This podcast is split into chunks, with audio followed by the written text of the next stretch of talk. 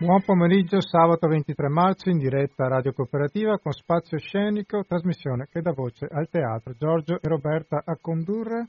Oggi avremo tre ospiti in diretta telefonica, Beppe Casales che ci parlerà del suo ultimo lavoro Nazi Europa che sarà in scena domani sera alle 19 i carichi sospesi a Padova.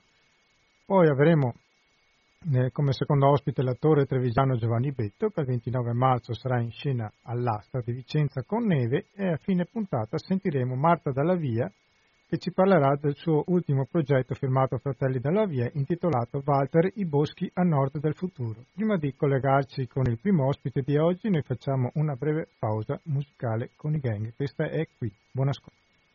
E questi erano i gang e ora al telefono dovremmo avere con noi il primo ospite di oggi, l'attore Beppe Casales. Buon pomeriggio.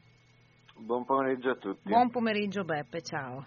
E grazie ciao. per essere in diretta oggi con noi a Radio Cooperativa, è un grande piacere poterti risentire. Grazie a voi. Beppe Casales, ricordiamo attore, autore che fa parte di quella categoria definita teatro sociale, come ad esempio Marco Paolini, Marco Bagliani, Marta Cuscunà, ecco, giusto per farne, citarne alcuni, che conosciamo bene, che affrontano appunto temi sociali molto forti, che raccontano il nostro presente, come il tuo ultimo lavoro dal titolo Nazi Europa, che porterà in scena domani sera ai carichi sospesi qui a Padova, il 4 aprile sarai a Cittadella e il 19 aprile a Treviso. Allora, partiamo da, dal titolo, Beppe. È un titolo sicuramente eh, molto forte, molto attuale, che pone un problema innanzitutto, a mio avviso, di mancanza di memoria di umanità e pone al centro la questione del problema immigrazione, cavalcato dall'attuale governo e dal ministro dell'interno, e, ehm, che ci delizia oltretutto quotidianamente con i suoi slogan. Ma come dice il titolo del tuo spettacolo, questo è un problema europeo, dove l'Europa di fronte chiude gli occhi, quindi un'Europa, un, un, un'Europa unita eh, come dovrebbe essere magari potrebbe affrontarlo in modo diverso, ad esempio il famoso trattato di Dublino che parla appunto di questa cosa. Prego. Sì, l'idea, l'idea è che um, appunto uh, all'inizio pensavo di, di, parlare solo dell'Italia, in realtà um, il problema riguarda tutta l'Europa perché in realtà tutta l'Europa ha un atteggiamento nei confronti del fenomeno migratorio molto chiuso. Eh, è stata anche eh, creata un'agenzia che si chiama Frontex eh, apposta per, eh, per eh, gestire eh, l'immigrazione in maniera comunque molto chiusa.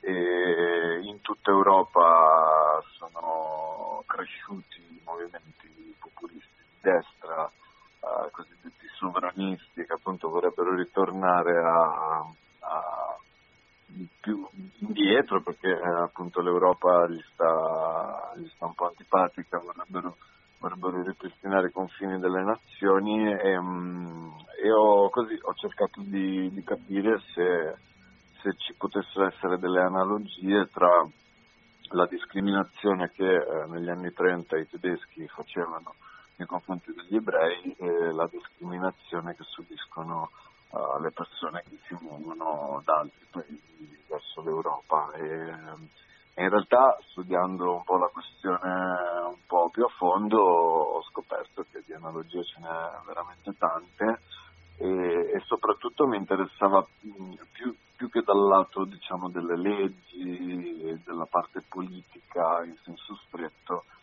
interessava capire eh, i meccanismi che hanno portato i tedeschi da uh, convivere più o meno tranquillamente con, uh, con gli ebrei a, uh, a, quello che poi succede durante la seconda guerra mondiale, cioè la Shoah. E è un processo, nel senso che non è che è, è nato dalla mattina alla sera questa, questa cosa e, e, quindi mi interessava molto capire quello perché io stesso vedevo, vedo su di me che uh, il, il, mio interesse, la mia capacità di interessarmi e di approfondire le cose rispetto a questo, ovviamente con il tempo e con la vita quotidiana di tutti i giorni uh, rischia di essere uh, poco incisivo, anzi si rischia sempre il, stupidi di interessarsi, no? e, e, questo può portare a delle cose estremamente brutte. Eh, per cui appunto nello spettacolo, nello spettacolo una cosa essenziale è capire che cosa diavolo ci porta a uh, disinteressarci completamente degli altri e anzi uh, in, in, certi casi e sempre di più di godere delle disgrazie degli altri. Esatto, no? sì. Qui noi, noi magari passiamo una vita non particolarmente felice, non particolarmente piena di soddisfazioni, quindi con frustrazioni, infelicità che si sommano andando avanti nella vita e, ehm, per, cui, per cui vogliamo, vogliamo vedere, eh, non vogliamo essere gli ultimi, diciamola pure così, vogliamo, vogliamo non essere proprio all'ultimo. Perché ci spaventa, ecco. Beh, ma non è certamente bello no? essere sì, all'ultimo infatti. posto del, della scala sociale, per cui se c'è qualcun altro al posto nostro è decisamente meglio almeno noi pensiamo che questo ci possa, ci possa, far star meglio, in realtà è evidente che non è così, nel senso che la nostra, la nostra posizione nella scala sociale non si sposta di un millimetro, esatto. La nostra vita non migliora uh, facendo in modo che la vita degli altri sia peggiore, per ccui è, è, una, è un'illusione, eh, anzi Uh, ci porta veramente in una strada terribile, che è quella, una strada dove c'è totale mancanza di empatia nei confronti, nei confronti degli altri, non per forza il, l'immigrato, eh, anche nei confronti del vicino di casa, uh, del parente, dell'amico. È un, una strada che, che porta sostanzialmente alla solitudine.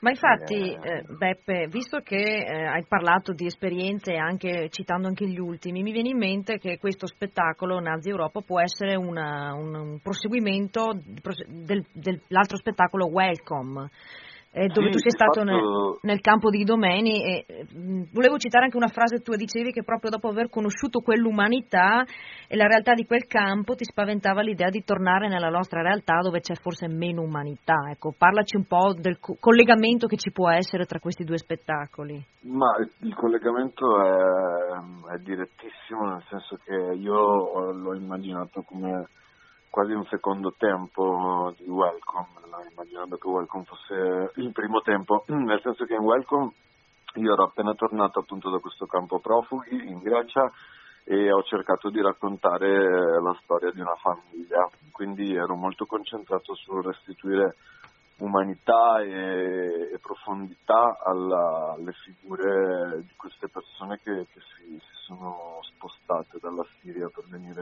in Europa. E invece con Nazi Europa il punto di vista è proprio quello europeo, il nostro punto di vista.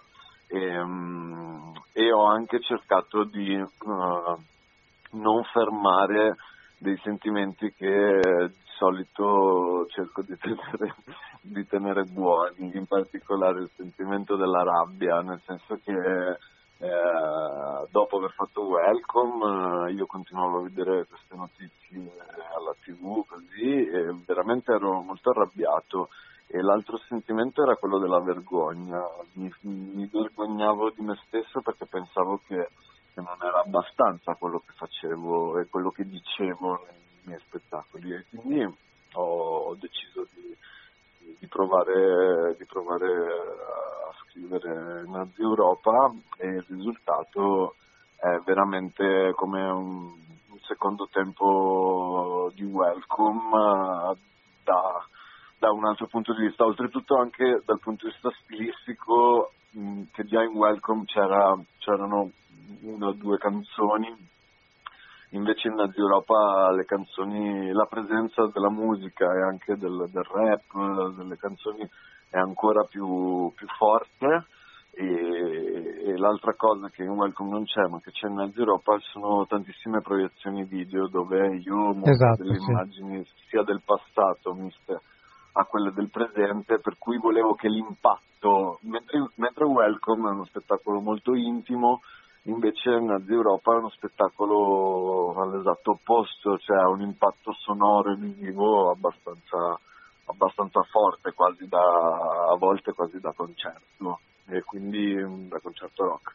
E quindi in questo senso è una prosecuzione diciamo, di Welcome. E purtroppo si parla anche di un ritorno di certi ismi tipo nazismo, fascismo, insomma me, atteggiamenti che sembra che non siano mai stati debellati, insomma sembra di ritornare un po' indietro. Cosa ne pensi tu di questo Ma nuovo io, movimento io... che ritorna? Non solo in no, Italia, perché anche in Brasile abbiamo visto, negli Stati Uniti c'è un po' questo. No, ma sì, ma dappertutto, in tutto il mondo, ma è una cosa che io penso sia totalmente, che faccia totalmente parte dell'essere umano e quindi io, eh, non, cioè, in realtà è un ritorno, si fa per dire, nel senso che non se n'è mai andato, è, è quel, quella possibilità appunto di cedere alla violenza, alla cattiveria e alla, come dire, alla sopraffazione dell'altro ed è per questo motivo che eh, dobbiamo stare molto molto con le antenne su e, e ad, avere un atteggiamento molto, molto sveglio nei confronti delle cose che ci succedono. La tendenza invece è quella proprio di lasciare andare tutto, no? di, va bene tutto, basta questo bene e questo ovviamente può portare, può portare a quegli di cui parlavi tu. Io non credo che ci possa essere diciamo, una riedizione di quello che è successo subito prima e durante la seconda guerra mondiale, perché penso che la violenza arriva per gradi. C'è già e arriverà mm. attraverso altri modi mm. più, più, sottili, però è comunque mm, la violenza è comunque praticata. Le, giusto per fare un esempio, le, dire, le, le leggi, nuovo, il nuovo pacchetto sicurezza o il, il, fatto che i porti siano chiusi, ah, que, queste cose hanno una, una ricaduta reale sulla vita di alcune persone non sono milioni di persone, ma sono molte migliaia e ha una ricaduta violenta sulla vita di queste persone. Poi magari queste persone riusciranno, riescono comunque ad arrivare in Europa, a trovare un lavoro e a, e a vivere la loro vita come, come possono. Però noi gli rendiamo la vita estremamente difficile nel raggiungere i loro obiettivi. Esatto. E, e, questa è una cosa terribile, terribile, perché noi perché non, non abbiamo dal mio punto di vista nessun diritto di rendere la, la, questo, questo, spostamento così, così, violento, così difficile e a volte addirittura tragico, nel senso che ehm, molte persone sono morte nel, nel tentare di fare questa, questa, cosa, proprio perché noi cercavamo di impedirla. Per cui è, è veramente insensato, secondo me, e, e non, non può che portare eh, cose cattive. Così. Pensi che le prossime elezioni europee possano delineare qualcosa? Sei fiducioso? Adesso non voglio chiedere le, cosa mm, voterai perché no, non no, posso io... neanche farlo, ma cosa pensi che possa succedere? No, no, vabbè, io, io penso che siano forse le elezioni più importanti degli ultimi 10-20 anni. Per cui... Anche perché si decide quello che era il sogno europeo iniziale. Beh sì, sì, sì, quello, quello, che dico ai miei amici e conoscenti è che secondo me bisogna evitare, evitare di perdere 6 a 0. Eh, quindi, siccome ho, la, ho, ho, un po' l'impressione che, mm, che, che, si perde, però almeno di perdere in maniera, in maniera degna, ma non tanto per una questione di forma o di orgoglio, per il fatto che se vincono 6 a 0 i, i, populisti, i sovranisti hanno veramente vita troppo facile. E invece bisogna rendergliela molto difficile perché rischiamo che l'Europa che abbiamo conosciuto, che anche, anche solo fosse per noi, per, solo, non pensando a, a, all'immigrazione, anche per gli europei, l'idea che l'Europa ritorni a essere un'Europa con i confini, io credo che, che, che, a nessuno possa piacere l'idea che di nuovo per andare in Francia dobbiamo fare passare il confine con i documenti, eccetera, perché è una cosa così, è anche un pensiero così vecchio e così inutile che, che, che, si fa fatica anche a immaginarlo. No, anche perché Però... in un mondo globalizzato se vuoi contrastarlo eh, devi, devi, per forza essere oltretutto unito e l'esempio del Regno Unito appunto la loro titubanza nel voler uscire ci dovrebbe far riflettere in un certo caso. Beh, sì. per, cui, per, cui, secondo me queste elezioni europee sono, sono veramente, veramente, importanti e, e, bisognerà fare in tutti i modi valere quel, quell'uno, quel, quel, quel voto perché, perché sì, si rischia, si rischia grosso secondo me. E di quel giornalismo che invece questa cosa lo sottovaluto anche, anche di sinistra, tra virgolette. Tu co- cosa ne pensi? Ma eh, in Italia il giornalismo è veramente, per me, ha dei livelli veramente infimi, nel senso che, che il, il No, perché anche abbiamo degli esempi come Liliana Segre che ci portano testimonianze dirette che però appunto non sembrano essere ascoltate. No, ma è, è proprio il giornalismo italiano a me ha sempre dato l'idea di intellettuali o pseudo-intellettuali che, che parlano a, a, loro colleghi. Eh, non, non, c'è un...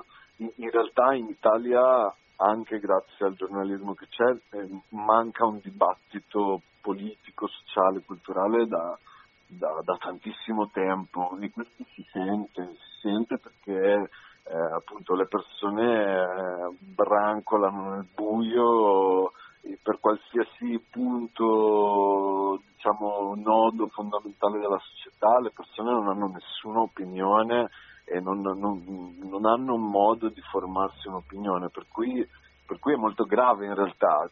Manca un pezzo importante della, delle società moderne e contemporanee, cioè eh, luoghi di dibattito pubblico e dove l'opinione pubblica può, può formarsi, può educarsi e anche intervenire. E questo per me molta parte di questa, di questa mancanza ce l'ha proprio il mondo del giornalismo. E forse è anche uno dei motivi per cui per cui il teatro cosiddetto sociale, civile, eccetera, ha iniziato a essere così importante in questo paese perché Uh, se, se, non ne parlano i giornali e le televisioni allora facciamolo in teatro ed è anche uno dei motivi per cui ha avuto così tanto successo perché in realtà le persone hanno voglia di capire come gira il mondo e di cercare di orientarsi in, in un mondo così complicato no?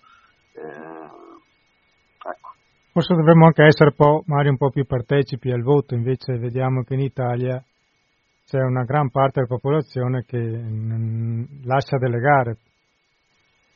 Sì, eh, no, mh, sì, io sono sempre stato dell'idea che, cioè, che, se ci fosse grande partecipazione popolare e fisica nel, nei luoghi dove succedono le cose, che sia in piazza o che sia nei luoghi di lavoro, che sia nelle istituzioni, eh, sì, eh, que- per me quella è la cosa che, che, conta. Poi il voto è un esercizio che per me può, a volte lascia anche il tempo che trova, nel senso che nel momento in cui le elezioni eh, democratiche in realtà sono, sono condotte alla stregua di eh, operazioni pubblicitarie, di posizionamento di prodotto, eh, come se fossero delle cose commerciali, bah, eh, piuttosto perplesso.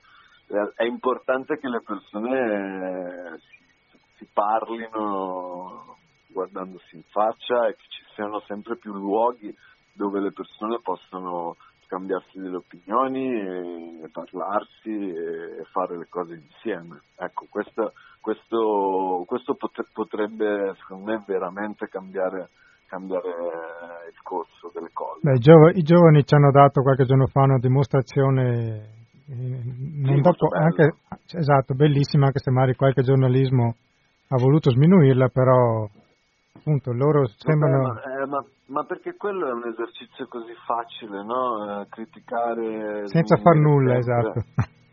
Sì, sì, eh, è, un, è, un, è, una specie di cinismo che in realtà è molto, è molto stupido perché non, non, costruisce niente, come dicevi tu, e, e, e anzi butta giù delle cose che potenzialmente potrebbero, potrebbero essere molto positive, per cui proprio neanche, neanche mi fermerei a parlarne questa cosa. Sì, io spero che, perché ormai guarda, io, mm, eh, io sono altro che di mezza età, eh, quindi io il mio lo, lo, faccio, però in realtà ovviamente speriamo che, che i ragazzi, la, la, la, generazione che comunque è cresciuta già con, con internet che funziona molto bene, possano, possano un po' usare questi strumenti che hanno non solo per, uh, per usare WhatsApp ma anche per, uh, per informarsi, per, uh, per, incontrarsi veramente, non solo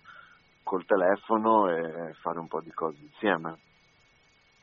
Beppe, ti, noi ti ringraziamo di essere stati con noi oggi. Ma grazie a voi. E ricordiamo le tue date, Nazi Europa domani 24 marzo, i carichi sospesi alle 19, giusto? Alle 19, sì, ricordiamolo perché eh, è un orario un po' particolare, quindi alle 19. Poi sarai il 4 aprile a Cittadella e il 19 aprile invece sarai a Treviso. Esatto. Venite, venite a vedere Nazi Europa, che c'è, c'è da divertirsi anche, anche se non sembra, ma c'è anche da divertirsi. Grazie mille Beppe, buona giornata. Grazie Beppe, Grazie a voi. alla prossima, ciao. ciao. ciao. E noi facciamo una pausa musicale e rientriamo dopo con il nostro secondo ospite di oggi. Questa è, visto che siamo in primavera, ci ascoltiamo questa can- canzone che la richiama. Balitondo, buon ascolto. E ora al telefono dobbiamo avere con noi l'attore Giovanni Betto, buon pomeriggio. Eccoci qua, buon pomeriggio. Ciao, buon pomeriggio Giovanni, ciao. Ciao, ciao. Allora, Giovanni Petto, narratore straordinario che è stato qui in studio da noi insieme a Paolo Perin con lo spettacolo La notte tratto dal romanzo di Elie Wiesel e che il 29 marzo sarà in scena al Teatro Astra di Vicenza con lo spettacolo La neve. Uno spettacolo molto intimo che riguarda soprattutto la tua famiglia, nel caso specifico di tuo nonno, disperso il 21 gennaio 1943 durante la campagna in Russia. Dicevamo uno spettacolo emozionante, io l'ho visto, eh, non di narrazione come eravamo abituati a conoscerti, ma bensì un monologo dove racconti appunto la vicenda di tuo nonno che ritorna, come scrivi tu, come ombra portata dal, vento, dal tempo e interpretando, se non sbaglio, anche in alcuni momenti. L'immagine che porti di lui l'hai avuta dai racconti, presumo, dai racconti di Bah, eh, sai, eh, ho, ho, vissuto ovviamente con la mia famiglia e con, eh, con mia nonna e quindi questo, quest'uomo eh, perso nella storia e in quella neve eh, è sempre stato presente nella nostra famiglia, nei racconti, ma sai, da piccolo ehm, non ci fai molto caso. E poi in realtà poi da grande per la mia esperienza personale, per il mio percorso nel confronto anche con le persone, sto, sto uomo eh, perso in quella neve di Russia, in realtà eh, avevo intuito che era molto presente nella nostra vita, nella nostra famiglia. E mi ci è voluto un po' per capirlo, per intuirlo e poi alla fine, visto che, che faccio questo mestiere qua, che faccio l'attore, eh, ho deciso anche di scriverne una storia. In realtà eh, lo spettacolo sì parla di guerra, parla di mio nonno, io impersono lui eh, in questo spettacolo, lo faccio rivivere, il 21 gennaio del 1943 lui è eh, ufficialmente disperso nei documenti eh, nella ritirata di Russia che poi culminerà cinque giorni dopo, il 26 gennaio, con la famosa battaglia di Nikolaevka. Ehm, però eh, in realtà lo spettacolo mh, non è che parli di guerra, usa quell'episodio e quella, la guerra, appunto la seconda guerra mondiale, come pretesto perché il mio intento principale è parlare del dolore. Eh, è questo il tema principale dello spettacolo. ehm, parlare del dolore perché ho capito che se tu il dolore non lo prendi in mano, non lo tratti, non lo mastichi, non lo digerisci, il dolore per come è fatto resta, non va via.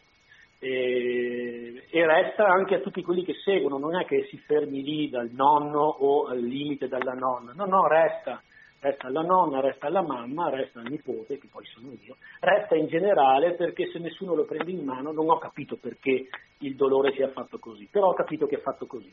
Lui resta se non lo, se non lo prendi in mano e volevo eh, prenderlo appunto in mano e farne qualcosa di secondo qualcosa che potesse far germogliare qualcosa di buono.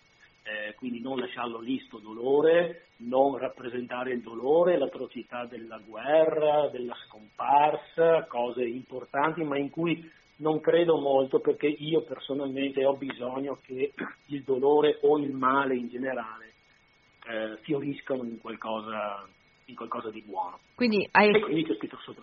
Sì, scusami, no, questo spettacolo sì. intanto cerchi di esorcizzare il dolore e anche può essere anche un modo anche per far identificare anche il pubblico, perché tutti possono riconoscersi sì. in una forma diversa di dolore eh, sì. personale che hanno vissuto non propriamente la guerra. E È tu vero. ti sei affidato anche a Mirko Artuso per la regia, come mai hai scelto Mirko e com'è stata questa collaborazione fra voi due? Ma ho scelto, beh, ho scelto intanto di avere un regista perché io ho scritto lo spettacolo, eh, io lo interpreto, ma eh, avevo bisogno ehm, di qualcuno da fuori che potesse dare una forma allo spettacolo. E Mirko questo ha fatto, è riuscito a dare una forma allo spettacolo. Ehm, il, il testo, il monologo, stando a quello che mi dicono, ma mi pare che sia proprio così, eh, stanno già in piedi da soli, però eh, Mirko è riuscito a dare una forma allo spettacolo anche visiva, se non vede lo spettacolo eh, vede alcune cose, vede eh, la mano di qualcuno che trasforma alcune cose che io ho scritto eh, nel testo in immagini, situazioni non eclatanti a dire la verità, perché lo spettacolo è molto semplice, non poteva essere che così, visto che io sono un po' sì. uh, stupidotto, le cose complicate non le capisco. Eh, quindi ho bisogno di mettere in piedi qualcosa di semplice ma che abbia molta sostanza. Ma, ma infatti... Mirko in questo... Mm, no, se parliamo di scenografia vediamo che sullo sfondo ci sono anche le foto in bianco e nero di soldati eh avvolti sì. dalla neve, insomma ricorda anche vabbè, la campagna di Russia, anche ricordata da Mario Rigoni Stern. Per sono cui... tutte foto vere della mia famiglia, del, dell'archivio fotografico diciamo eh, della mia famiglia, quindi si vede proprio mio nonno, si vede mia nonna, eh, si vede il matrimonio di mia mamma e di mio papà e si vedono alcune foto eh, del passato, sono un elemento da cui eh, è un pretesto in qualche modo, ma un pretesto eh, diciamo logico, coerente, perché è dalle foto che quest'uomo viene fuori e ha modo di parlare al pubblico.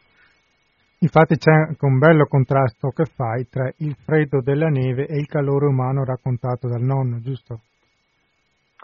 Eh sì, eh, sì da, da, cui poi anche il titolo dello spettacolo, esatto, che all'inizio sì. non sapevo neanche ma come lo chiamiamo questo spettacolo, perché... Eh, boh, diciamo, diciamo che la neve non è solo il simbolo eh, meteorologico, ma è qualcosa di più.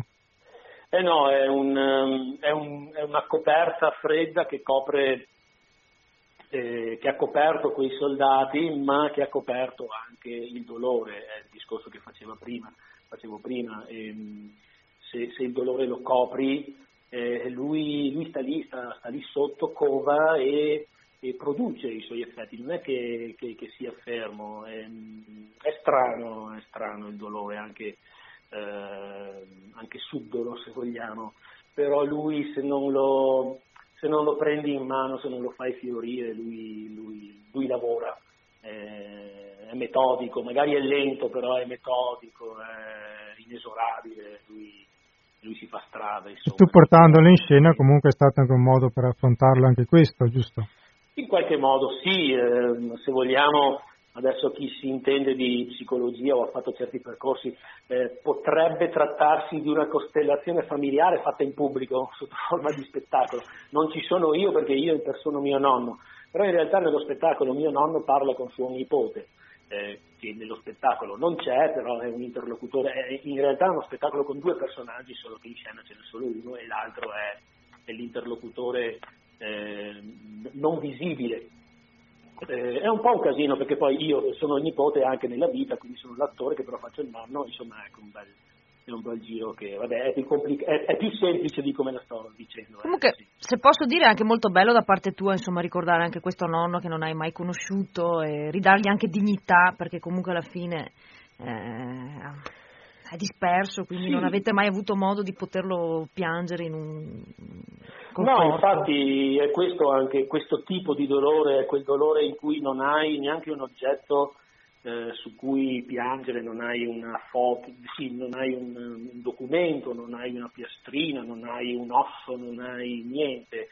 Anche quando dopo la caduta del muro nell'89 eh, gli archivi Russia si sono un po' aperti, non c'è stato modo comunque di trovare niente. Qualcuno si è trovato qualcosa, però mh, il dolore dei dispersi è un dolore un po' particolare perché eh, poi possiamo collegarci anche con quello che ha detto Beppe prima nell'intervista precedente, eh, se vogliamo tutti, tutti, i migranti che muoiono in mare, eh, poi per piangerli non ce li hai, non hai il loro corpo, non hai eh, un loro vestito, non hai una loro carta d'identità ed è la morte violenta è già un dolore grande di per sé ma non poter, non poter avere un, anche un luogo fisico o, o, un qualcosa di tangibile, di visibile eh, su cui piangere, ehm, per noi umani, non ho ben capito perché, però eh, è particolarmente complicato Ma senza pens- di vedere, di toccare. Pens- senza pensare che poi nel caso di tuo nonno potrebbe anche essere magari sopravvissuto, non si sa, e essersi creato una vita, perché poi è successo anche questo. Quello, eh. È successo anche questo, io ho cercato dire la verità, mi, pare che sì, è successo, però in realtà non è successo quello eh, che io racconto nello spettacolo, cioè una vera vita dopo quel 21 gennaio del 43 in cui mio nonno in realtà è sopravvissuto e ha scelto di restare lì perché non ne poteva più eh, del dolore, aveva solo bisogno, lo dico in una battuta, di coccole e parole in telerece cioè, questo era il suo unico, uh, la sua unica voglia, il suo unico desiderio, il suo unico bisogno. Sì, sì, no, ma dicevo, non nel caso di tuo nonno, ma in tanti altri casi, essere, quindi uno magari dice eh, disperso, ma chissà se magari è, uno resta sempre certo, col dubbio comunque. Sì, chi resta, ma sì, ma mia nonna infatti era così, si è, si è fatto un sacco di film, la, anche mia mamma in qualche modo, tra l'altro mia mamma è stata in quei luoghi nel 1993 e, e, quando è tornata mi ricordo che mi ha detto uh, ma sai che è la prima volta che ho avuto la sensazione che, che mio papà sia davvero morto? Ah. E nel 93 mia mamma aveva 52 anni, insomma, quindi, sì, perché con l'età eh, poteva essere così? Sì, mia mamma non ha mai visto suo padre, eh, perché è stata concepita in una licenza eh, di 15 giorni in cui mio nonno fra l'Albania e la Grecia, adesso non ricordo più, è tornato a casa e poi ha saputo che sarebbe dovuto andare in Russia, quindi lei è stata concepita in quella finestra di, di, di licenza di mio nonno e poi, poi basta, insomma, questo è, il ricordo, ecco, del... mm. Beh, ricordiamo comunque che questo spettacolo sarà il 29 marzo al Teatro Astra di Vicenza, insomma un bel palcoscenico che, insomma, venerdì prossimo. Bello, bello grande, quindi insomma penso che l'emozione sarà anche grande. Eh, spero di sì, io spero che sia grande e anzi venite a vederlo perché a me farà senz'altro piacere. molto piacere. Sì, una bella platea, quella del Teatro Astra di Vicenza, anche una bellissima rassegna, l'ho vista, insomma eh, c'è anche emozione di, eh, di, condividere questa cosa anche con con personaggi ben noti, insomma. E poi ricordiamo che a breve torneranno, cambiando completamente argomento, cambia, eh, torneranno i tuoi corsi di lettura seduttiva, che già insomma oh, il sì. titolo mi, mi, intriga molto.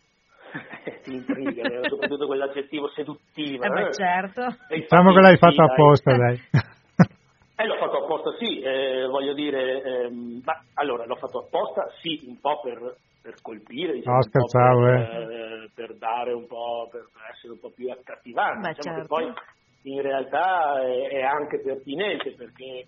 Il teatro è seduzione. Fare, Sì, cosa deve fare un attore su un palco, un lettore sul palco, se non sedurre e affascinare chi lo ascolta, perché se non seduci, se non affascini, insomma, io per esempio come spettatore non, di solito mi perdo, non ascolto, mi distraggo, eh, ho bisogno di qualcuno che mi affascini, che mi interessi e quindi insomma abbiamo messo questo, questo titolo ai corsi. Riprendo, sì, riprendiamo a fine mese a Caorle, anzi riprendiamo in una, con una modalità un po' nuova perché sarà un corso, diciamo un corso 2, eh, la prima volta che faccio un corso 2 c'è una specie di evoluzione del primo corso eh, in cui ci concentreremo un po' di più sulla parte attoriale e sui, diciamo, sui monologhi, presupponendo che quando uno legge in pubblico in realtà poi fa l'attore a tutti gli effetti e maneggiare, saper maneggiare con più dimestichezza un monologo eh, senz'altro potrebbe rendere una, una, qualunque lettura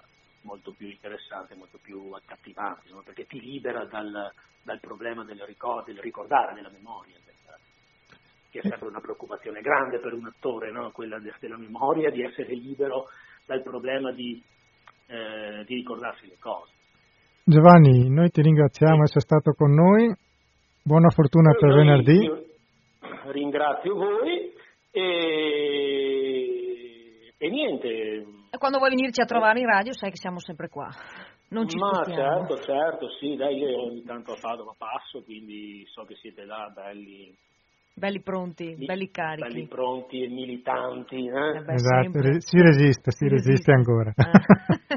si, si resiste. Eh, possiamo fare solo quello. Grazie Giovanni. Grazie, buona giornata. Grazie a voi, ciao. Ciao, ciao.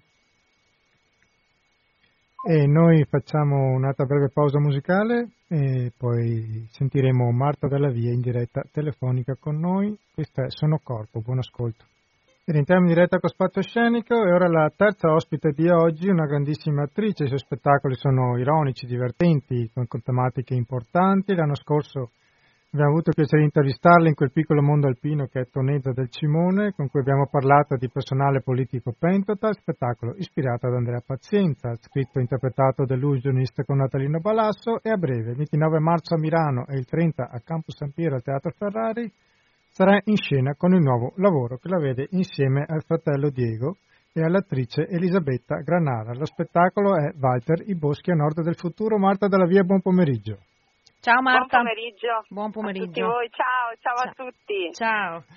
Allora, Walter, i boschi a nord del futuro è il titolo di questo nuovo lavoro, uno spettacolo che spero di vedere presto, che devo ancora vedere, e che dal titolo mi suggerisce una visione, mm, diciamo, non solo del presente, ma proiettata verso un futuro, almeno dal titolo, non molto roseo. Siamo in un'Europa di autonomie che richiama quella tanto rincorsa anche dal Veneto, quindi un'Europa, se possiamo dire che ha fallito il sogno iniziale del- di un popolo unico europeo, dove la tecnologia è ovunque e presente in ognuno di noi, condizionando e omologando la nostra vita, e dove questo non è presente però nei paesi di montagna, che sono testimoni di un tempo che non c'è più. Questa è la- è l'impressione che abbiamo avuto almeno di questo lavoro.